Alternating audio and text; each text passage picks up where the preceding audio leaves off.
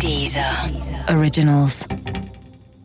Musik, Hörbücher, Hörspiele und Podcasts findest du kostenlos auf www.dieser.com. Wissensnacks. Wetter und Unwetter. Wetter und Unwetter je für sich sind in diesem Podcast nicht von Interesse. Es geht vielmehr um den Zusammenhang zwischen beiden und dem sprachlichen Un, das das eine vom anderen unterscheidet. Nimm für den Moment einmal an, du wüsstest, was mit Wetter gemeint sei.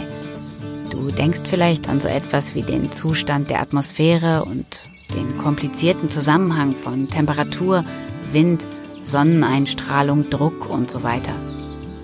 Die erste Frage, die dich dann irritieren dürfte, ist der Einwurf, ist denn Unwetter kein Wetter? Und da natürlich jedes Unwetter auch ein Wetter ist, kann beim Gegensatzpaar Wetter, Unwetter mit Wetter nur so etwas gemeint sein wie das durchschnittliche, das normale Wetter. Unwetter hingegen bezeichnet eine Extremabweichung von diesem Durchschnitt. Doch das ist nicht genug, denn natürlich ist ein Winter, in dem es vier Wochen lang auch tagsüber unter minus 15 Grad kalt ist, in Deutschland noch lange kein Winter mit einem Unwetter. Ein Unwetter muss vielmehr zeitlich begrenzt auftreten und nicht wochenlang. Und noch wichtiger, ein Unwetter muss für Leib und Leben gefährlich sein. Es reicht nicht, dass das Unwetter nur einen großen Schaden anrichtet. Denn auch ein Sommer wie der im Jahr 2018 kann einen großen Schaden anrichten, Gefahr für Leib und Leben bestand aber gerade nicht.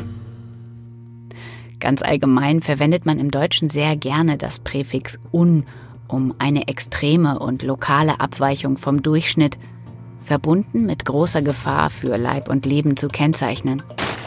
Das ist zum Beispiel beim Fall der Fall. Denn es ist vieles der Fall, manchmal aber kommt es zu einem Unfall. Genauso spricht man von der Tiefe des Meeres oder eines Sees und von seinen möglichen Untiefen. Wobei Untiefe eine Bezeichnung sowohl für eine sehr geringe Tiefe wie für eine sehr große Tiefe ist. Und ganz besonders schlimme Menschen heißen auch Unmenschen. Allerdings wird das Präfix un nicht nur bei Katastrophenszenarien oder Gefahrenquellen benutzt. Oft bedeutet es auch einfach nur nicht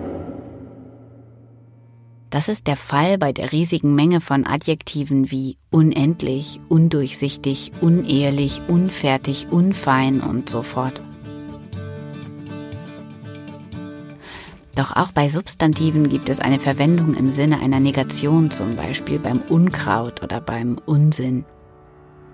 Womit hier ein Bogen vom Unwetter zum Unsinn gespannt wurde. Unglaublich.